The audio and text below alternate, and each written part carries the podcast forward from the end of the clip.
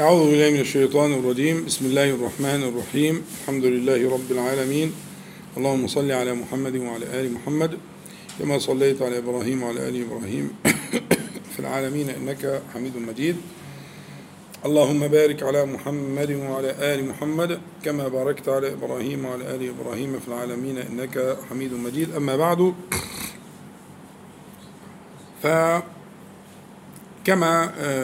تعلمون هذا المجلس إنما هو مجلس تربوي نقصد فيه أن نضيق الفجوة بين معارفنا وسلوكنا، فربما كانت المعارف كثيرة، نعلم كثيرا من الآيات والأحاديث والفضائل والأعمال وإلى آخره وحتى المنهيات، وقد يكون سلوكنا لا يطابق تلك المعارف فنكسل أو نزهد في بعض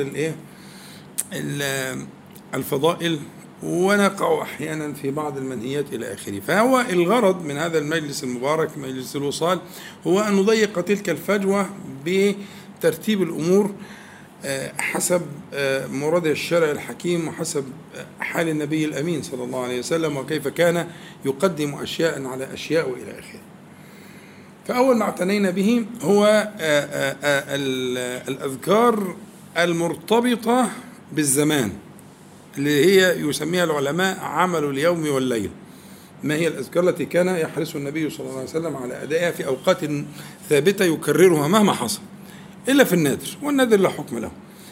فذكرنا مثلا أهم حاجة كل ما يتعلق ما يتعلق بالصلاة، كل ما يتعلق بالصلاة من أول الأذان وتعظيم النبي صلى الله عليه وسلم للأذان، ثم ما بعد الأذان من الذكر ومن الاستعداد للصلاة، ثم السير إلى المسجد وأذكار السير للمسجد، ثم دخول المسجد، ثم أذكار الصلوات المختلفة سواء سنة أو فريضة. ثم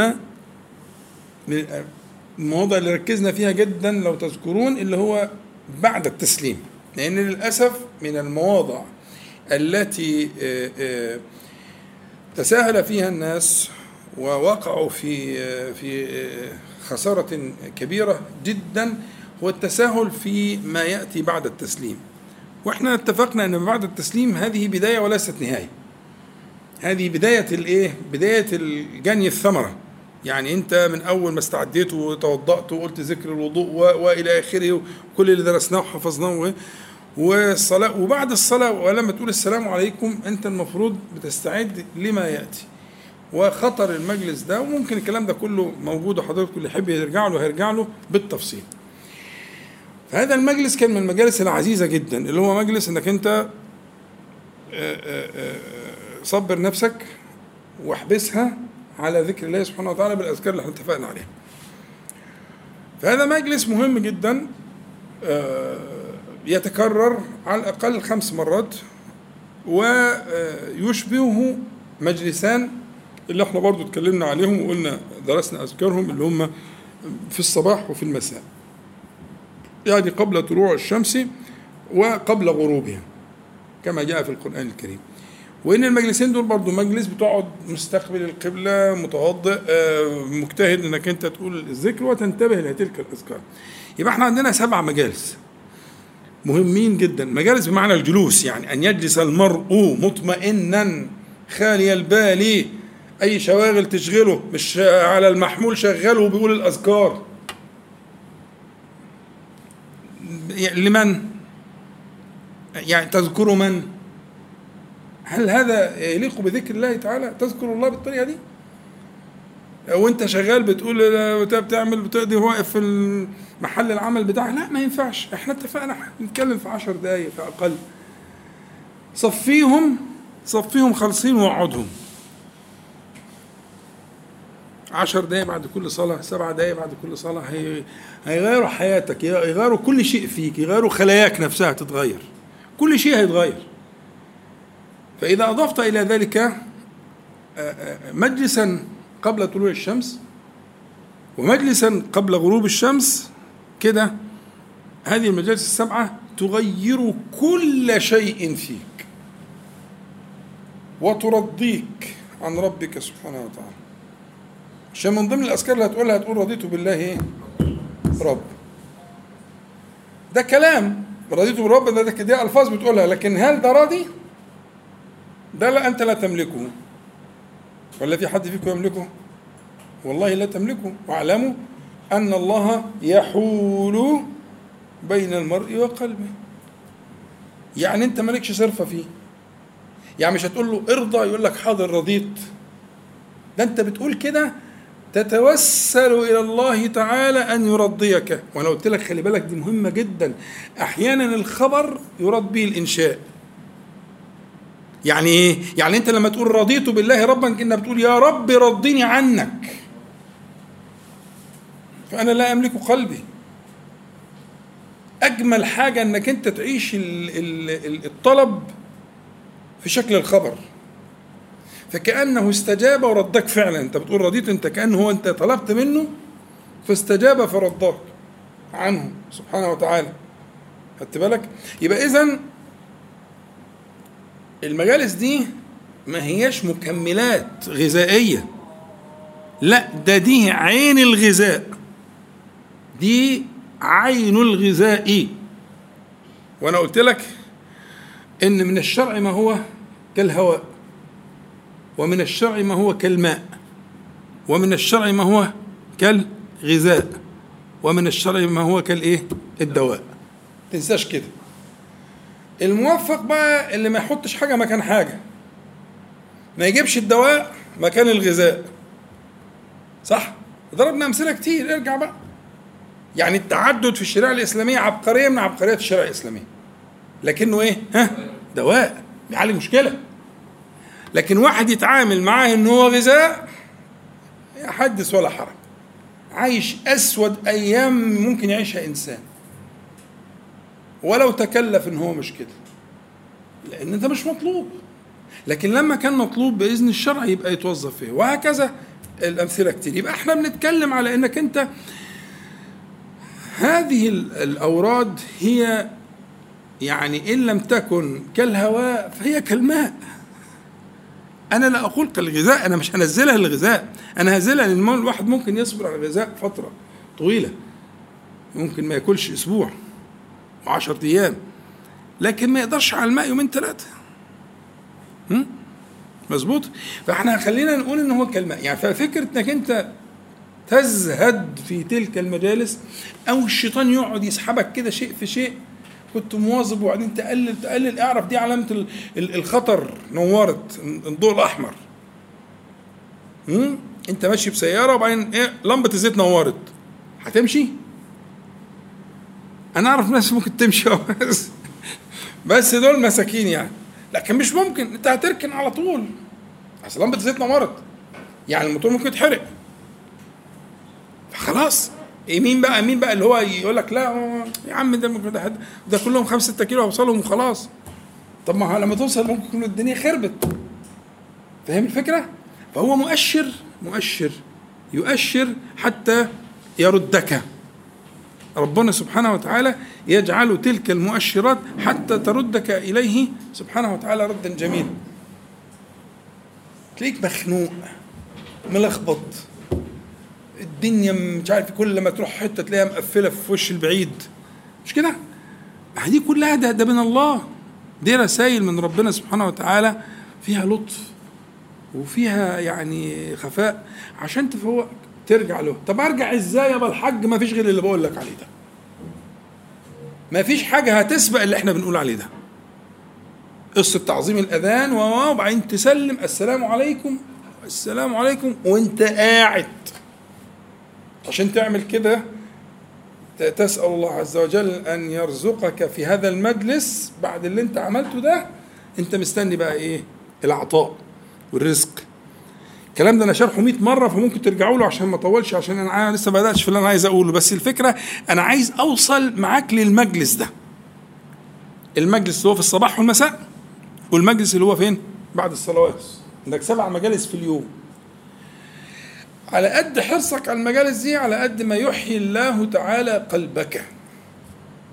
قرفان زهقان، الدنيا مقفله في وشك، العيال مش عارف ايه، الزوجه ايه، البتاع، الشغل ايه ايه ايه ايه، بس دي اسمها ايه يا عم الحاج؟ اللمبه الحمراء، لمبه الزيت منوره. فهمت؟ فهمت؟ اركن بقى. ماشي ليه؟ ما تركن، اركن بعد الصلاة، اقعد ونادي ناديه سبحانه وتعالى، احكي معاه واحكي له حكاية ورواية. وانا قلت لك اكتر من مرة واكرر هذا الموضوع ولا يأس ولا امل من تكراره، حدث ربك بلسانك ولغتك، مش لازم بالفصيح والكلام النبوي والكلام اللي هو بالإعراب، لا، لأن في ناس كتير من أقرب الناس إلى الله تعالى لا ينطقون العربية أصلا ولا يجيدونها، وإحنا العجمة دي موجودة دلوقتي في عموم الناس. فلما تقعد اللي تقدر عليه تقوله بكلام النبي صلى الله عليه وسلم قلته، واللي ما تقدرش وصدرك فيه حاجة كلمه واحكي له. وضربت أمثلة برضو، رجعوا أنا ضربت أمثلة كتير. قل له ماليش غيرك، أروح فين؟ ده مش فصيح، بس ده من القلب. قل له أروح فين؟ أروح لمين؟ أنا ماليش غيرك، أعمل إيه؟ نفسي غلبتني، نفسي غلبتني، أنا ماليش سلطان عليها، مش عارف أعملها إيه. أنت لما تكلم ربنا كده أنت بدأت تعرف تقول إن لم يكن بك غضبا علي فلا أبالي لكن عافيتك أش... تعرف تقول كده طبعا، قول تبقى أنت كده. لكن ما تعرفش تقول كده، تسكت، لا، دي كارثة. تنجز وتخلص، دي مصيبة. أنت تقعد تتكلم وتطلع كل اللي جواك في المجلس ده اللي هم قلنا سبع مجالس، اتفقنا؟ أنا عايز أتصور معاك إن في يعني في, في, في تلك المجالس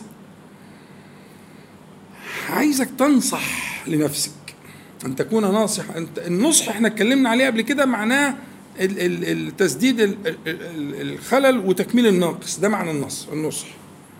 والأنبياء كلهم كانوا من أهل النصح لأممهم، والنصيحة النبي صلى الله عليه وسلم لخص الموضوع كله وقال الدين النصيحة، يعني أهم حاجة في الدين كله، زي الحج عرفة كده، أهم حاجة في الحج عرفة، فالدين أهم حاجة فيه النصيحة. فأهم حاجة أن تكون ناصحا لنفسك.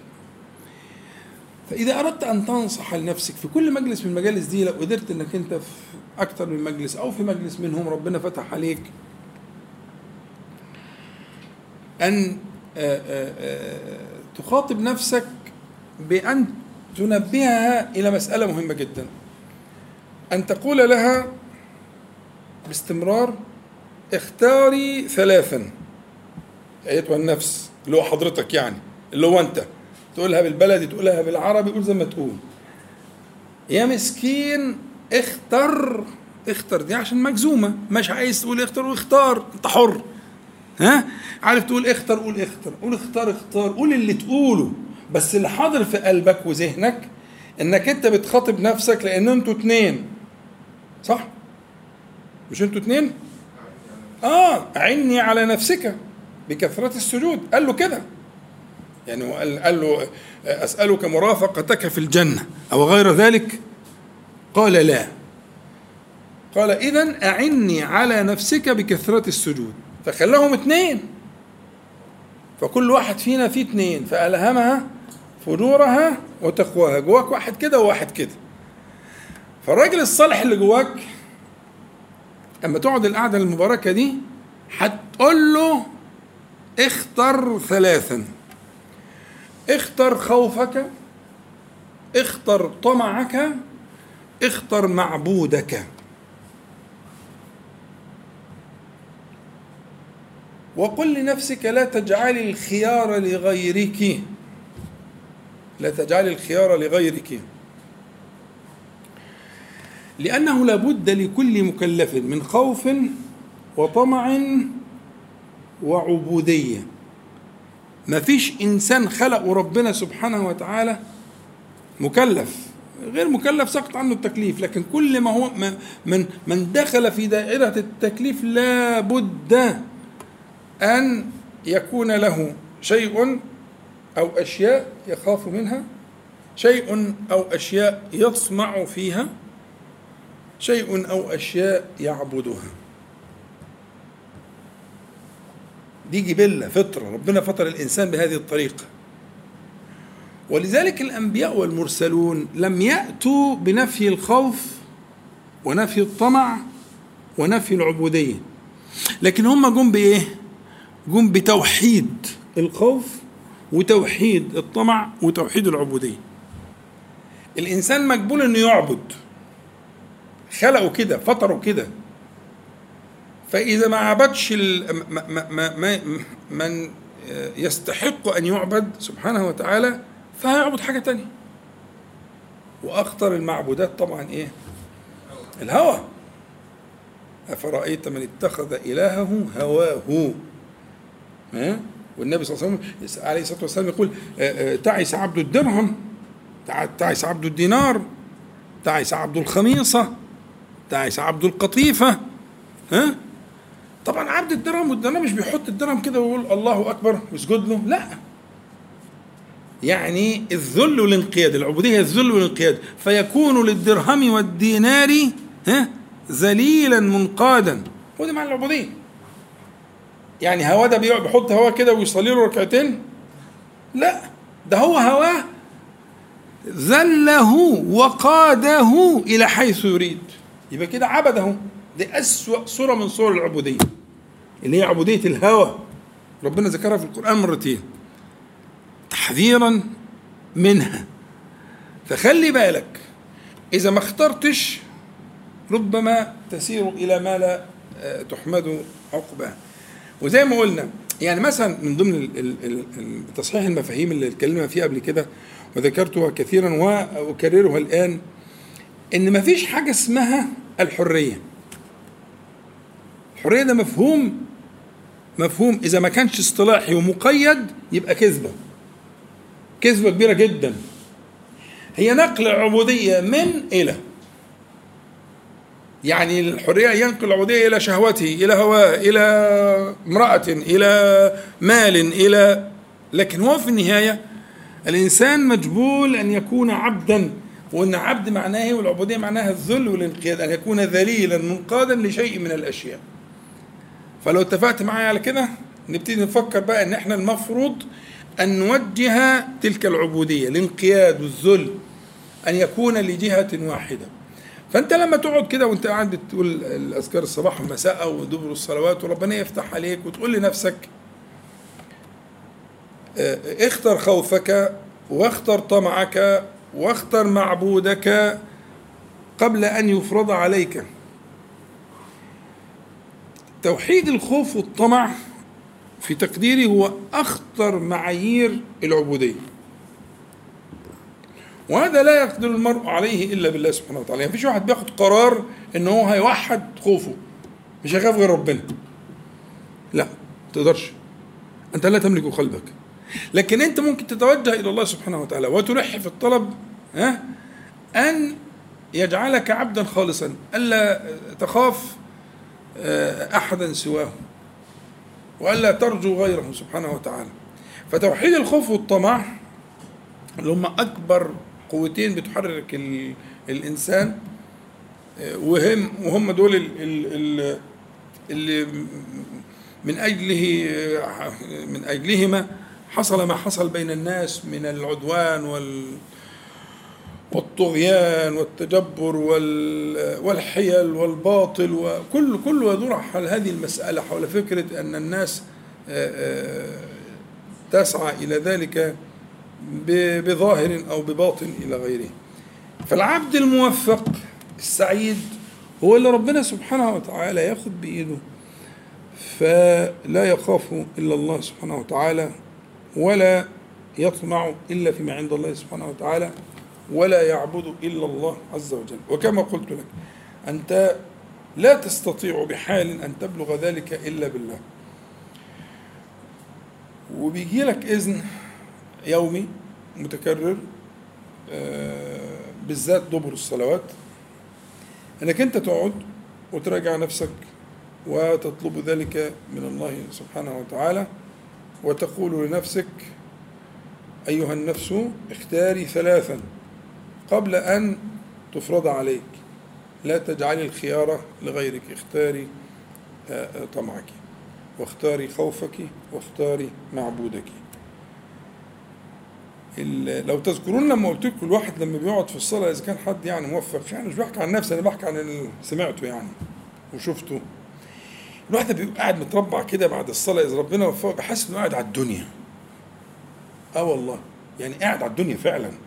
بعد ما سلم وكان في يعني شيء من الخشوع في الصلاة والشهود وكده، لما يقول السلام عليكم سلام عليكم راح قاعد كده عمتان، حس إن الدنيا كلها تحته. قد استعلى بالله سبحانه وتعالى على كل شيء، وكل شيء صغير وكل شيء هين وكل شيء تافه إذا وفق في الصلاة طبعا. لكن الصلاة اللي هي الثانية دي مالناش دعوة بيها. أنا بتكلم على الإنسان هو داخل في الصلاة بمعنى التعظيم، وزي ما قلنا في شرح الصلاة شرحناها كلمة كلمة وركن ركن من أركان الصلاة. إذا حصل وكانت الأكبرية حاصلة، الأكبرية في الأول والأكبرية متكررة، وقلنا ليه ليه الأذان الله أكبر، وليه الانتقال في الصلاة الله أكبر، وليه الدخول في الصلاة الله أكبر. ليه قلنا الكلام ده مهم جدا؟ إن قضية الأكبرية هي قضية المحورية في الموضوع اللي في النهاية هتصغر كل حاجة وتكبر آآ آآ معنى التعظيم لله سبحانه وتعالى في قلبك. فالنتيجة للموفق، أنا بحكي الحال يعني، النتيجة للموفق إن هو لما يقعد مربع كده بعد ما يسلم من الصلاة هو قاعد على الدنيا، كل الدنيا بكل ما فيها تحتيه. بهذا الاستعلاء اللي حصل في الصلاة متكررا، أكبر أكبر أكبر أكبر، مع كل حركة أكبر، مع كل انتقال أكبر. هذه الأكبرية المتكررة مع أن أكبر ده ليس من أسماء الله تعالى، لكنها صيغة مفاضلة تفضيل تدل على بلوغ الغاية والنهاية في هذا المعنى. الله سبحانه وتعالى هو الكبير المتعال. فكلمة أكبر بتستدعي في الذهن إيه بعديها؟ إيه بالعربي؟ من، مش كده ولا إيه؟ أكبر من، مظبوط، أقرب من، دايما أفعل التفضيل. هي بتستدعي دايما في ذهنك من. فلو أنت كل مع كل تكبيرة بتستدعي من، هتنتفع. أكبر من إيه؟ من خوفك، اه طبعا. اكبر من ايه؟ من طمعك، لا شك. اكبر كذا اكبر كذا، كل ما تتجدد هذه الاكبريات المتكرره، فاذا ما تصاعدت هذه المعاني و و و و وراها قلبك، على ما توصل لنهايه الصلاه والتسليم هتبقى مستعد لهذا المعنى الذي قلته لك، انك الان بعد هذه الأكبرية المتكررة سبعتاشر مرة مثلا ولا أكتر ولا أقل ولا، وانت قاعد كده بس تبقاش غافل يعني. ما هو ده شرطه، ان احنا زي ما اتفقنا انك بتجاهد نفسك، اه بتسرح، بس كل ما تسرح تقوم ايه ساحبها ومرجعها تاني، انتهت منك تجيبها وترجعها تاني. ما فيش حد يوصلها من التكبير للتسليم الا بقى يعني الخواص الخواص يعني والأنبياء وكده. لكن احنا شيء شيء طبيعي انك انت تسرح في الصلاة وتفكر. لكن كل ما تقفش نفسك ها تضبطها متلبسة بإن هي كده، لا تعالي هنا اهو أكبر، تيجي لك الأكبرية تروح مفوقاك أكبر، ما يفوقش، تيجي الأكبرية اللي بعديها. الأكبرية المتكررة دي محاولة لردك. كنت بتفكر في إيه؟ الله أكبر. كنت خايف من إيه؟ الله أكبر. كنت بطمعان في إيه؟ الله أكبر. بترتب لإيه؟ الله أكبر. هذه الأكبرية المتكررة بتعدك للمجلس اللي بعد الصلاة. فإذا يعني وفقت إلى ذلك فإن شاء الله يكون ساعتها بقى قضية لا بد من خوف ولا بد من طمع ولا بد من معبود، فلتوحد هذه المعاني كلها في الله سبحانه وتعالى. وممكن نضيف المعنى ده للي اتفقنا عليه وجدول المتابعة اللي كنا قلناها قبل كده، انك انت تجعل مجلس اللي هو بعد التسليم ان تراجع نفسك في ذلك، وان ترد نفسك بالأكبرية المتكررة مرات ومرات، ان ترد نفسك الى الى هذا المعنى اللي هو توحيد الخوف والطمع والعبودية لله سبحانه وتعالى.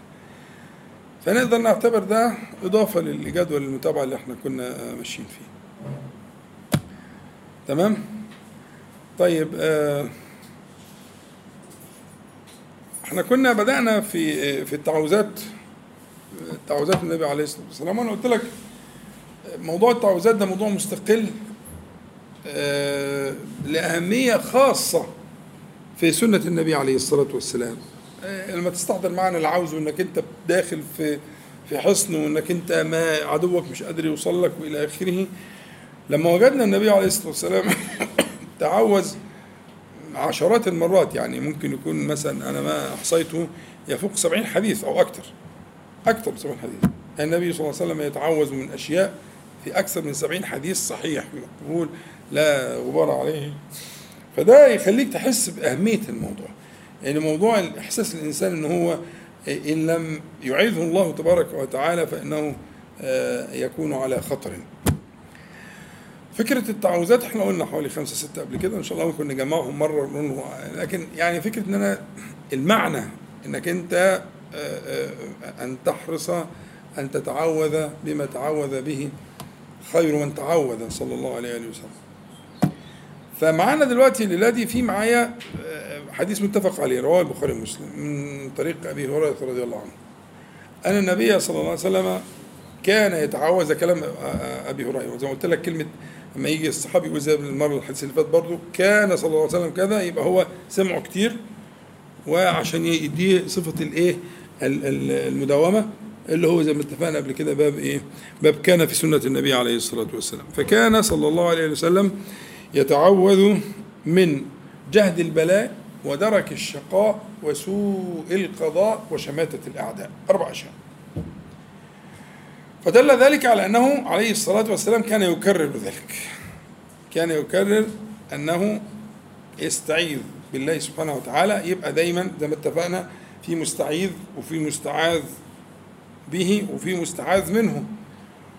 وانت العقل حتى بيقول لا تستعيذوا من شيء تقدروا عليه، ولا ايه؟ يعني انت مثلا لو في حاجه هتعملها بايدك كده وتطيرها مش عايز استعاذه، مظبوط؟ دبانه وهتشها مش عايز استعاذه. لكن تصور الاستعاذه في شيء انت لا تقدر عليه، يعني لما شرحنا قبل كده فكره الاستعاذه انك انت داخل في حمى من شيء لا تقدر عليه، فكأنه يعني يشبه أن يكون لا يستدفع إلا بالله تعالى، أنت لا تستطيع أن تدفعه بإيه بقدرتك. فالأربع أشياء دول اللي استعاذ منهم النبي عليه الصلاة والسلام متصفة بهذه الأوصاف. أول حاجة جهد البلاء، الجهد معناه المشقة. البلاء أصل في الدنيا، مفيش حاجة اسمها دنيا من غير بلاء. أم حسبتم أن تدخلوا الجنة ولما حسب الذين، يعني كتير جدا في القرآن الكريم فيها حتى استفهام إنكاري، إن التصور إن الدنيا تخلو عن الاختبار والبلاء ده أمر لا يقول به عقل، يعني كأنه كذلك لا يقول به عقل. لكن هي الفكرة أن التعوذ هنا تعوذ النبي عليه الصلاة والسلام من جهد البلاء، اللي هو البلاء الذي يوقع في المشقة البالغة التي غالبا لا يقدر المرء عليه. يبقى كأنه بيقول إذا ابتليتني فثبتني وصبرني واحفظني كده. لكن فكرة البلاء مطلقا هذا غير صحيح، لا بد من حصول البلاء، وهذا اختبار كتبه الله تعالى على كل مكلف في هذه الحياة الدنيا. لكن يعودنا النبي عليه الصلاة والسلام ويدلنا على الاستعاذة من إيه؟ من جهد البلاء، اللي هو البالغ، الجهد المشقة البالغة التي يوقع فيها أنواع البلاءات المختلفة.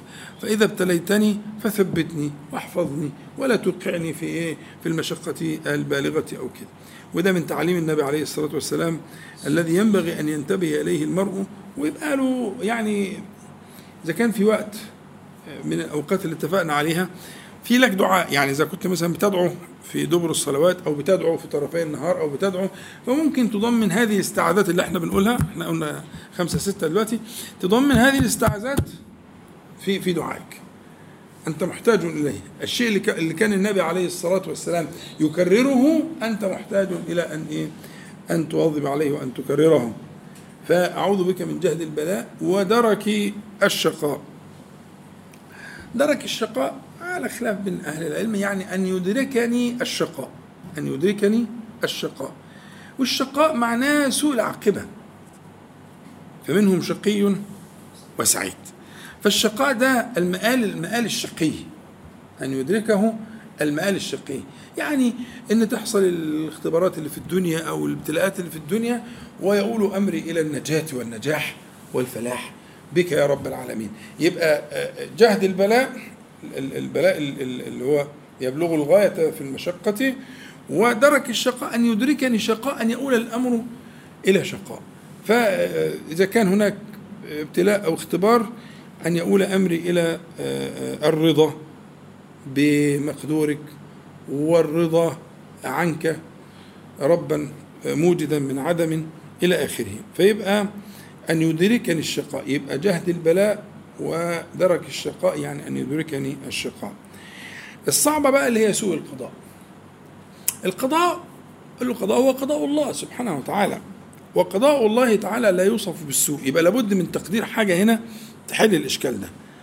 طب ليه قضاء الله تعالى لا يوصف بالسوء؟ لأن الله النبي عليه الصلاة والسلام قال ذلك، قال والشر ليس إليك. يعني هو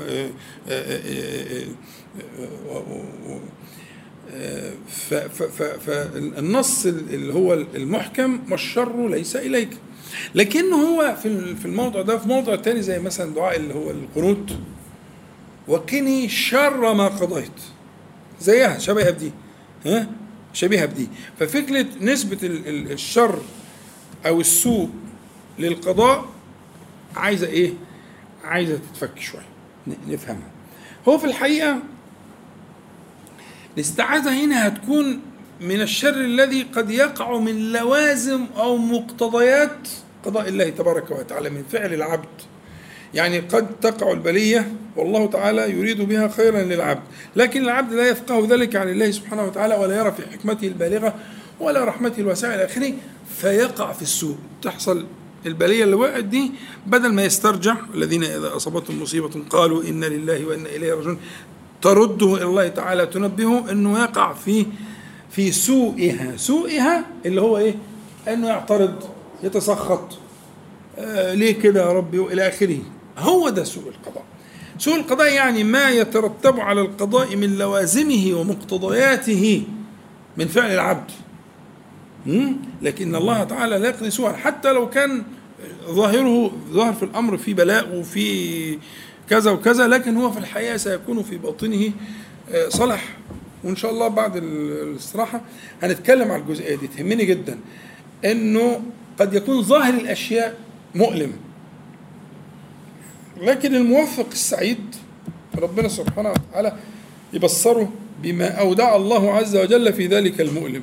يبقى لما يجي هنا في في الجملة الثالثة وسوء القضاء، يعني ما يكون من الشر الذي يقع من لوازم ومقتضيات هذا القضاء، الذي يكون من فعل العبد، من قلة فقهه، من قلة صبره، من قلة إيمانه، فيقع منه السوء بهذا القضاء. فهذا السوء إنما، لكن وإن كان قضى الله سبحانه وتعالى بما ظاهره ذلك، لكنه يودع فيه ما يكون فيه صلاح العبد. وكما قلت لك هنتكلم إن شاء الله في الموضوع ده بعد الراحة إن شاء الله تعالى. الحاجة الرابعة هي شماتة الأعداء. هذا شيء مهم، يعني حتى وإن حصل ما حصل استرني بحيث لا يشمت بي عدو. فشماتة العدو شيء يعني يضر ويؤذي المؤمن، فكون الإنسان يبقى فيه ستر حتى لو ابتلاه الله سبحانه وتعالى فإنه يستره، ودي مسألة مهمة جدا، فلا يشمت به عدوا أو حاسدا. دي برضو علامة من علامات الخير، يعني إذا الواحد لقى نفسه ربنا سبحانه وتعالى ستره بعد شيء فعله مما هو من جنس القبيح فذلك إذان بأنه يغفر وأنه لأنه ستر، لو شاء لفضحه، لكنه فكون الإنسان يحفظ من شماتة العدو فذلك يدل على أن الله سبحانه وتعالى أراد بهذا البلاء الذي وقع وكان يمكن أن يشمت به العدو أراد به إيه؟ أراد به خير. يبقى كان صلى الله عليه وسلم يتعوذ من جهد البلاء ودرك الشقاء وسوء القضاء وشماتة الأعداء، فهنضمن إن شاء الله للأدعية اللي احنا اتفقنا نحافظ عليها مع مجالس الذكر اللي هي مرتبطة بالليل والنهار. نسأل الله تعالى أن ينفعنا جميعا بما قلنا وما سمعنا. اللهم صل على محمد أنزل المقام المقرب منك يوم القيامة. راحة قصيرة كده ونرجع إن شاء الله. اتفضل. أعوذ بالله من الشيطان الرجيم. بسم الله الرحمن الرحيم. الحمد لله رب العالمين. اللهم صل على محمد النبي وأزواجه أمهات المؤمنين وذريته وأهل بيته كما صليت على آل إبراهيم إنك حميد مجيد. أما بعد، في المجلس الأول قلنا إنه قد تستوحش نفسك من قدر آلمها والحياة لا تخلو عن ذلك، يعني ربنا سبحانه وتعالى قضى أن يبتلى الإنسان بالشيئين: ونبلوكم بالشر والخير فتنة وإلينا ترجعون. وهنا بقى نون العظمة مدية للآية فخامة تليق بها، أن هذا لا لا يكون إلا من الحكيم العليم سبحانه وتعالى البر الرحيم الرؤوف الودود، لكن يبلوك برضو بالخير والشر. ليه؟ ليزكيك، ليرقيك إلى آخره. فإحنا عايزين نتفكر، إذا استوحش المرء استوحشت نفسه من قدر آلمه، في قدر آلمه فحصل من الوحشة ما حصل. بيحصل للناس كده ولا ما بيحصلش؟ يعني حاجة كده حصلت وجعتك، يعني في حد ما بيحصلوش كده؟ أظن ما فيش، لأن الله سبحانه وتعالى قال ذلك: ولنبلونكم ولنبلونكم ونبلوكم بكل الوسائل والأساليب العربية المؤكدة. لا بد من حصول كده شيء أرسى كده ألم، تمام؟ ممكن الإنسان في لحظة أول الألم ما يحصل كده تحصل له وحشة. هي إيه الوحشة؟ يعني إيه استوحشة؟ يعني إيه وحشة؟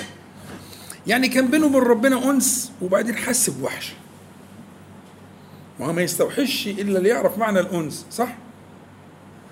اللي عايش في وحشة على طول ما يحسش.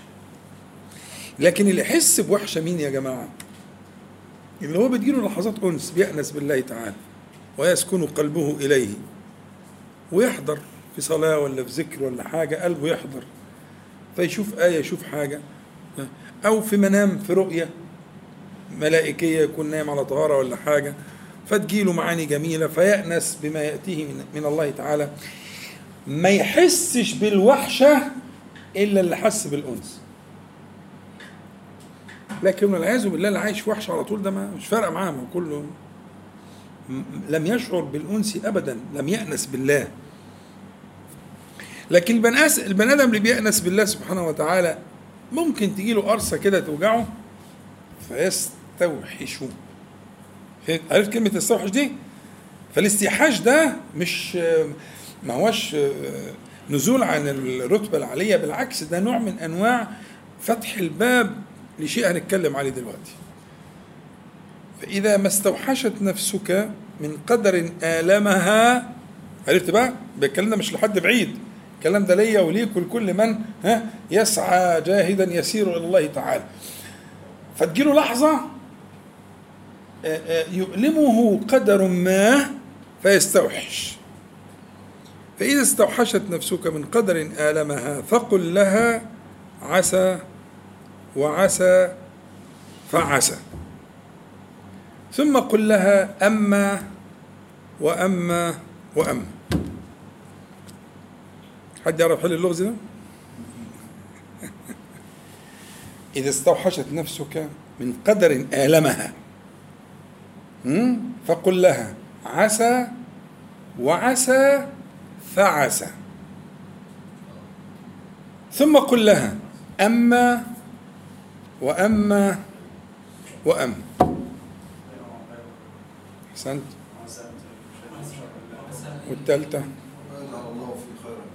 الله يفتح عليك يا سيد، الله يفتح عليك. تمام، يبقى إذا استوحشت نفسك من قدر آلمها فقل لها عسى وعسى فعسى. عسى الأولى والثانية هي في قوله تعالى كتب عليكم القتال وهو كره لكم، وعسى أن تكرهوا شيئا وهو خير لكم، وعسى أن تحبوا شيئا وهو شر لكم، والله يعلم وأنتم لا تعلمون. دول اتنين إيه؟ عسى.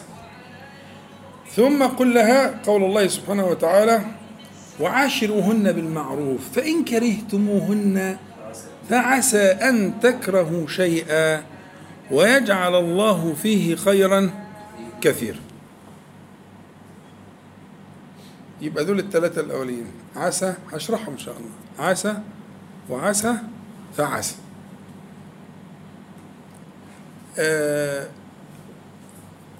الأولانية واضحة زي الشمس. ليه؟ كتب عليكم القتال، كتب بمعنى إيه؟ فرض، فرضه الله عز وجل، وهو يعلم أنه فرض شيئا مكروها، يعني جعل فريضة مكروها. كتب عليكم القتال وهو وأنا أعلم أنه مكروه، لأن في ضياع لحاجتين، أغلى حاجتين، النفس والإيه؟ والمال. وجاهدوا بأموالهم وأنفسهم، خلاص. فالله يعلم أن ذلك مكروه للنفس البشرية، لكنه كتبه لطبقة من الناس يجاهدون بأموالهم وأنفسهم. فده تقرير من الله سبحانه وتعالى في صدر الآية كتب عليكم القتال وهو كره لكم. هنا بقى التعليق المذهل الحقيقة، يعني وعسى أن تكرهوا شيئا وهو خير لكم، خير في المآل، يعني يعني قد يكون في خسارة فعلا، خسارة لا تحصل من من مال أو من نفس، لكنه ها وهو خير لكم، يعني خير لكم يؤول إلى خير في الدنيا والآخرة، لأن الجهاد اللي هو المفروض في الآية دي خيره في الدنيا والآخرة. يبقى وعسى أن تكرهوا شيئا وهو خير لكم في الحال ها وفي المآل. وعسى جد بقى دي إضافة، دي خارج الموضوع، ده بيسموه استطراد، استطراد يعني مش داخل موضوعنا، لكن له تعلق. وعسى أن تحبوا شيئا ها وهو شر لكم، الشيء اللي انتوا حبيتوه وعايزين تقدموه على الجهاد ده ممكن يكون فيه شر. ليس كل ما تحبه النفس يؤول إلى خير، فقد تحب النفس ما يؤول إلى شر فانتبه. دي إضافة، ده استطراد، ما هوش من أصل الموضوع، أصل الموضوع انتهى في الجملة الأولانية. لكن النفس البشرية لما يتقال لها عسى وعسى بيحصل فيها اتزان، مش كل اللي انت خايف منه ومش كل اللي انت بتحبه، عشان تبقى في الصورة تكتمل. مش كل اللي انت كارهه مقاله سيء، ربما يكون مقاله خير، ومش كل اللي انت محب محب تحبه وتتعلق به مقاله إلى خير. دي بقى الايه؟ كتب عليكم القتال وهو كره لكم، أنا أعلم أنه كريه إلى أنفسكم فأنا الذي خلقتكم وأعلم ذلك. ده معنى كلام الله تعالى. وعسى كتير، يعني عسى بمعنى كتير، كثيرا ما يكون ما تحبونه لا يؤول إلى الخير وما تكرهونه يؤول إلى الإيه؟ إلى الخير. الآية الثانية برضو في سورة النساء اللي هي في في نص الآية كده، وعاشرهن بالمعروف فإن كرهتموهن فعسى أن تكرهوا شيئا ويجعل الله فيه خيرا كثيرا. ودي برضو صادمة الحقيقة، صادمة، يعني إن كرهت منها خلقا رضيت منها آخر، يعني خليك مش يعني إيه، لا تكن مندفعا، ما فيش حد كامل، واولهم مين؟ حضرتك. يعني انت ليه عايزه هي خاليه من العيوب؟ ليه؟ اذا كان حضرتك مشتمل على العيوب، بس ممكن انت من قله نصحك لنفسك مش منتبه لعيوبك. فهنا القرآن بيغوص في أعماق النفس بشكل جميل جدا. وعاشروهن بالمعروف، ده أمر، وعاشروهن بالمعروف. فإن كرهتموهن فطلقوهن، لا، كانت الوزنة تيجي كده، عاشروهن مع بعض بالمعروف، فإن كرهتموهن فكل واحد يروح لحاله. والكلام للرجل والمرأة على فكرة، يعني هي برضو نفس الكلام، فإن كرهت منه شيئا ردت منه آخر. واخد بالك؟ نفس الفكرة، يعني الطرفين مدعوان، الطرفان مدعوان إلى هذا المعنى. يبقى فإن كرهتموهن فعسى، يعني كثيرا كثيرا ما يحدث أن تكره شيئا وقد أودع الله فيه خيرا، قال كثيرا، فعسى أن تكره شيئا ويجعل الله فيه خيرا كثيرا. خيرا كثيرا في القرآن الكريم ما جاتش إلا في موضوعين اثنين، ده واحد منهم. اللي يجيب الثاني غير الدكتور حمدي له مكافأة من غير استخدام الهواتف. أيوه، باستخدام فضل الله سبحانه وتعالى. هي جت موضعين في المصحف كله عشان أبين لك قيمة الموضع ده. فإن كرهتموهن فعسى أن تكرهوا شيئا، قال ويجعل الله فيه إيه؟ يجعل الله، خلي بالك ده ربنا هيكافئك. يجعل الله فيه، في ده ظرف، هتبقى هي دي ظرف يحتوي خيرا كثيرا. خيرا كثيرا لم تأتي في القرآن إلا في موضعين، هذا أحدهم والتاني مذهل، عشان يبين لك قيمة الموضع ده. قول محمد، قول يا، اتفضل، فتح الله عليك، انت ليك مكافأة بقى ان شاء الله. الله يفتح عليك. آه. يؤتي الحكمة من يشاء، ومن يؤت الحكمة فقد أوتي خيرا كثيرا، وما يذكر إلا أولو الألباب. فتصور ان دول الموضعين الوحيدين في المصحف اللي فيهم الوصف ده.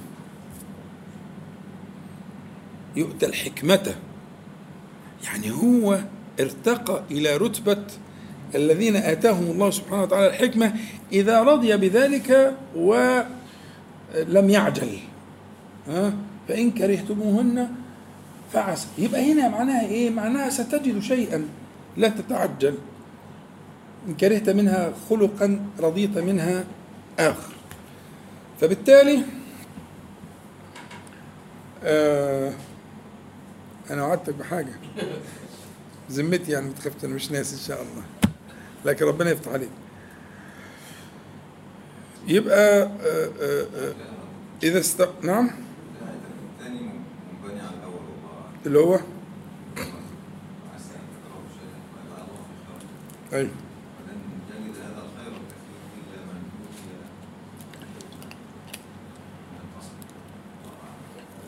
يعني مش هقول إلا نفي واستثناء، لكن هقول لا شك إن في إشارة إلى أن من رزق ذلك فإنه من الحكمة التي يرزق الله تعالى منها من يشاء من خلقه، لا شك. الشخص العاقل الحكيم اللي هو يعيد النظر مرة ومرة، إذا وجد ما يكره فسيجد ما يحب ويسوس نفسه، فلا شك أن ذلك من الحكمة التي لا يملكها إلا الله. ها؟ لا يملكها إلا الله سبحانه وتعالى. يؤتي الحكمة من يشاء، من يشاء، مش مش مش مشاعر، ليست مشاعر. ومن يؤت الحكمة فقد أوتي خيرا كثيرا، وما يذكر، مش هينتفع بده إلا أولو الألباب. الله أعلم. تمام، افتح عليك. طيب، يبقى إذا استوحشت نفسك من قدر آلمها فقل لها ايه؟ عسى وعسى فعسى. احفظها بقى، خلاص كده، حفظتهاش هزعل منك. امم قول لها كده وبصوت عالي تسمعه زي ما اتفقنا. تلاوة الآيات دي دواء يداوي الجراح. اه والله يداوي الجراح، دواء دواء حقيقي مش مجازي. يعني كانت النفس مجروحة فقل لها عسى وعسى فعسى. واقرا الآيات دي، مش حافظها اكتبها يا عم في ورقة وحطها في جيبك، حطها في المحفظة، حطها في أغلى مكان.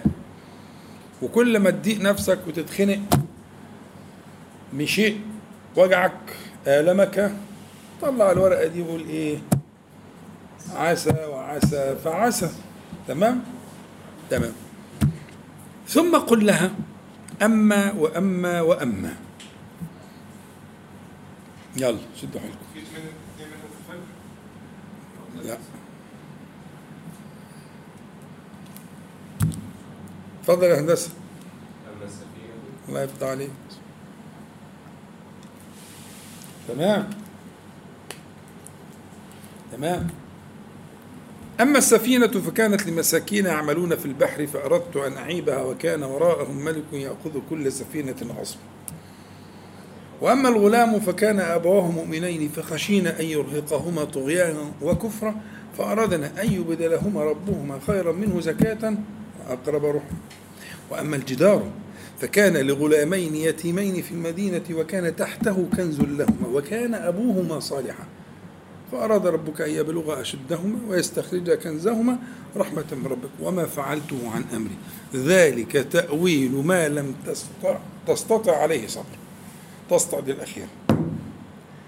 صليتوا على النبي. يبقى الدواء الأولاني عسى وعسى فعسى، والدواء الثاني هتقول لها إيه؟ أما وأما وأما. وده بقى أعجب من الأول، لأني أشياء ظاهرها لم يصبر عليها موسى عليه السلام.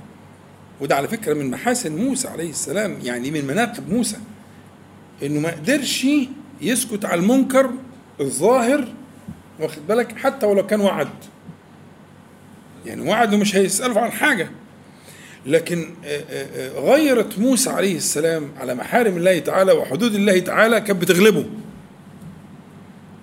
فيروح يقول انت ايه اللي تعمل ده؟ انت عايز تغرقها؟ انت عايز تقتل؟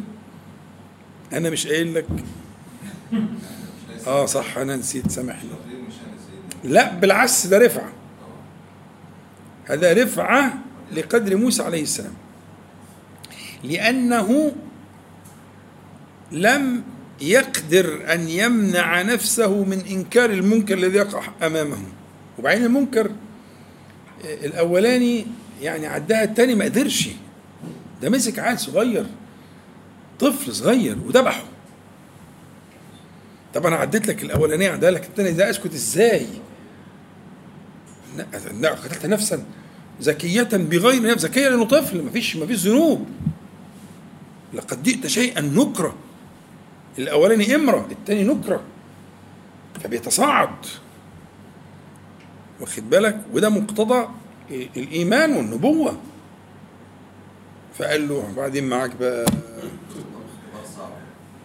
آه ولذلك في الصحيح أن النبي صلى الله عليه وسلم رجع أنه هو كان يطول باله شوية علشان عشان تكتشف لنا ستر، أن يكشف الله تعالى من ستر القدر المخبأ. كان بدأ يكونوا ثلاث قصص، كانوا يكونوا ثلاثين، كنا انتفعنا، لكن الثلاثة كفاية، طالما ربنا رضيهم يبقى كفاية. تمام؟ إن اتبعتني فلا تسألني عن شيء حتى أحدث لك منه ذكر. ده العهد اللي بينهم. ما قالوش بقى الحاجة دي شكلها حتى أحدث لك منه ذكر. فلا تسألني، مش فلا تنكر علي، عشان التالتة تخش لازم كان الشرط كده. فلا تسألني، تستفسرش عن حاجة خالص البتة، ولا تعرف علل ولا حكم ولا حاجة خالص، انت ماشي كده عمال كده لغاية لما انا يجي لي وقت واحكي لك. ما حكيت لكش حاجة، انت قاعد تسجل بس كده. فلا تسألني عن شيء حتى حتى دي غائية، أحدث لك منه ذكرى. فهو الشرط لم يوفي به موسى عليه السلام في الأولى والثانية والثالثة، والثالثة داخلة صريح في إيه؟ إنه سأله. أه؟ تاخذ عليه اجر بس يعني ان شئت. انا كنت بتاخذ عليهم اجر نفك نفسينا، احنا هنهلك انا وانت، لا ميه ولا اكل. سيدنا موسى اخذ عهد على نفسه وقال ان سالتك عن شيء بعدها فلا تصاحبني. نعم سالتك برضه نفس الفكره، لو كان العهد على السؤال على الاستفسار يعني ما فيش استفسار. تمام. طيب النفس التي أصابها شيء من الوحشة، وكلنا ذاك الرجل، ويأتي هذا الشعور عشان يدفعني إلى الله تعالى. مش حرام، مش عيب، مش خطيرة، مش انتقاص، بالعكس ده ممكن يكون مبدأ لخير، انك انت حاجة تلسعك لسعك كده فتستوحش وبعدين تفيق وتعود إلى الله تعالى. فالنفس التي استوحشت من قدر مؤلم آلمها قالت، يعني قالت النفس عسى وعسى فعسى، ثم قالت أما وأما وأما. أما وأما في الحقيقة اللي هي الظواهر المخالفة للحقائق والبواطن، هم الثلاثة كده. أما السفينة فكانت لمساكين يعملون في البحر فأردت أن أعيبها وكان وراءهم ملك يأخذ كل سفينة. المفروض لازم تكون صالحة، بس ال ال ال هنا من حذف الصفة، سفينة صالحة، لأن هو لما خرقها ما هي برضه سفينة، بس سفينة غير صالحة، واخد بالك، سفينة غصبة. يبقى إن بنى على كده إيه؟ إن بنى على كده إنه ظاهر العمل يعني عطلة. زي ما بضرب مثال دايما، ناس مجموعة أسرة، إخوات أخين ثلاثة، وعندهم عيال وعندهم جيش عيال، سبعة تمن تسع عيال، وساكنين في بيت واحد، وعندهم ميكروباص، وبينزلوا كل يوم على الله الميكروباص يشتغلوا ويعملوا بتاعه ويجيبوا ال ال يعني الدخل اليومي، ولا في مدخرات ولا غيره عشان الأسرة بتاع. تمام. صباح الصبح لا واحد مخرم لهم الأربع عجلات، يعني اليوم راح، فاسترجعوا وفكوا العجل وراحوا ولحموا وعملوا والإيه، واليوم راح منهم، الشغل راح منهم. تمام. هذه الصورة في ظاهرها أنها شر، أصابهم شر، لكن هو في الحقيقة اليوم ده كان فيه مثلا حملة، وكان كان الميكروباص كله هيتسحب، كله هيروح. يبقى الكام خرم اللي في الكاوتش دول ربنا قدر، طبعا الخضر هو اللي خرم الكاوتش بالليل يعني، الأربعة مرة واحدة تيجي إزاي؟ إذا كان بقى فيه إيه يعني يد القدر الرحيمة إيه جات عملت كده. رحيمة؟ اه يا ابني رحيمة، انت مش فاهم، ما هو لو ده كان الاربع عجلات سلام الميكروباص كله كان راح.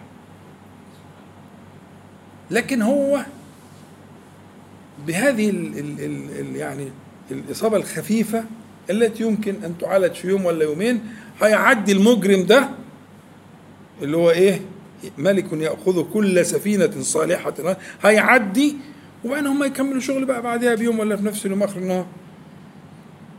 فالعطلة اللي جت دي ظاهرها إيه؟ أنها من القدر المؤلم. ليه كده؟ يعني كان إيه؟ لا بس ما تقولش ليه؟ ما تقولش ليه؟ أنت تسترجع وتقول أكيد في حكمة، وربنا سبحانه وتعالى له حكمة في ذلك وإلى آخره. ها؟ وأما الغلام فكان آباه مؤمنين فخشينا أن يرهقهما طغيانا وكفرا، ده لا يعلمه إلا الله، أخبر به الخضر. والدليل أبدلهما خيرا منه زكاة وأقرب رحمة. ربنا في الروايات في الإسرائيليات إن هما مش واحد بس، ده أبدلهم خيرا منه كتير، يعني يعني مش عارف عشرة باين ولا قد إيه، وكان كلهم إيه، وكان كلهم من العباد والعلماء وحاجة زي كده يعني. ليه؟ لأنهما رضيا بقضاء الله تعالى واسترجع، ولم يقولا شيئا يغضب الله عز وجل. فصبحوا لقوا الواد مدبوح قصاد البيت، لكن آه لم يخرج منهما ما يكرهه ربنا سبحانه وتعالى، فكان آه التسليم والرضا بهذا المقدور آه سببا في عاقبة الخير وفيما عوضهم الله سبحانه وتعالى به مما هو موجود في التفاسير وفي الإسرائيليات وكده.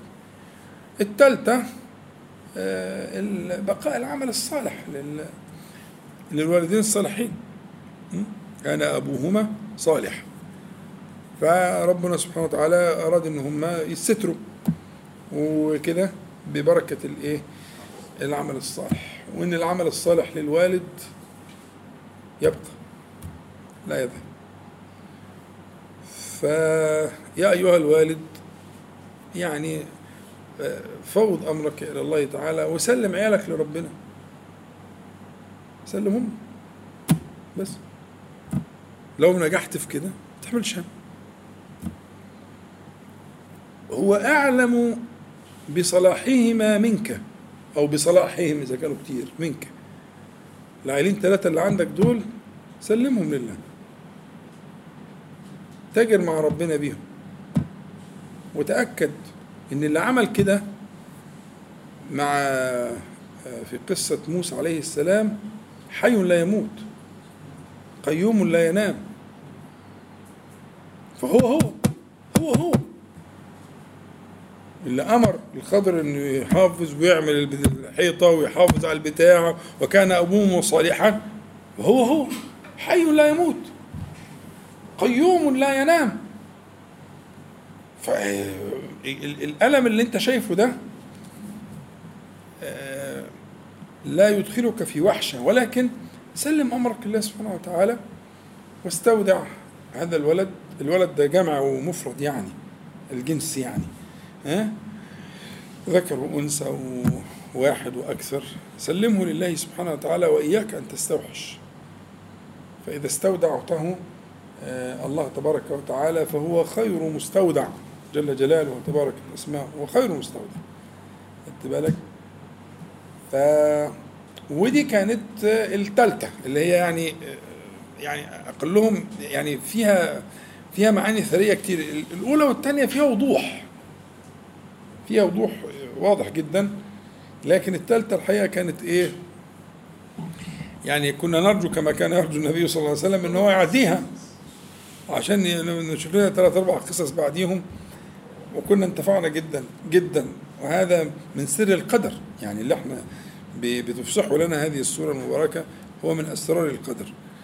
ففي أسرار القدر احمل قلبك على ذلك.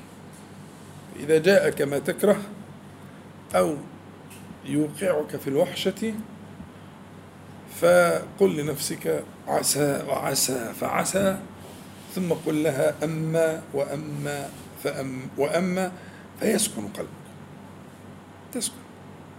ده مع الكبار، ده مع خلاصة الخلق، ده مع الذين آتاهم الله تعالى خيرا كثيرا، ده مع الذين آتاهم الله تعالى الحكمة. امم فأنت كده داخل في في الطبقة العالية، يعني إذا وفقت إلى ذلك فأنت داخل في الإيه؟ في الطبقة العالية. نسأل الله تعالى أن يرفع أن ينفعنا جميعا يا رب العالمين بما قلنا وما سمعنا، وأن يجعله حجة لنا لا علينا يا رب العالمين، وأن يعيذنا وإياكم وسائر إخواننا من المسلمين والمسلمات من شرور أنفسنا ومن سيئات أعمالنا ومن فتنة القول والعمل. بسم الله والحمد لله. اللهم صل على محمد وانزل المقعد المقرب منك يوم القيامة. اللهم اقسم لنا من خشيتك ما تحول به بيننا وبين معاصيك، ومن طاعتك ما تبلغنا به جنتك، ومن اليقين ما تهون به علينا مصائب الدنيا. اللهم متعنا بأسماعنا وأبصارنا وقوتنا ما أحييتنا، واجعله الوارث منا، واجعل ثأرنا على من ظلمنا، وانصرنا على من عادانا، ولا تجعل مصيبتنا في ديننا، ولا تجعل الدنيا أكبر همنا ولا مبلغ علمنا، ولا تسلط علينا من لا يرحمنا. اللهم ربنا آتنا في الدنيا حسنة وفي الآخرة حسنة وقنا عذاب النار. اللهم صل على محمد النبي وأزواجه أمهات المؤمنين وذريته وأهل بيته كما صليت على آل إبراهيم إنك حميد مجيد. الحمد لله رب العالمين. نقول جميعا سبحانك اللهم ربنا وبحمدك، أشهد أن لا إله إلا أنت، أستغفرك وأتوب إليك. السلام عليكم ورحمة الله.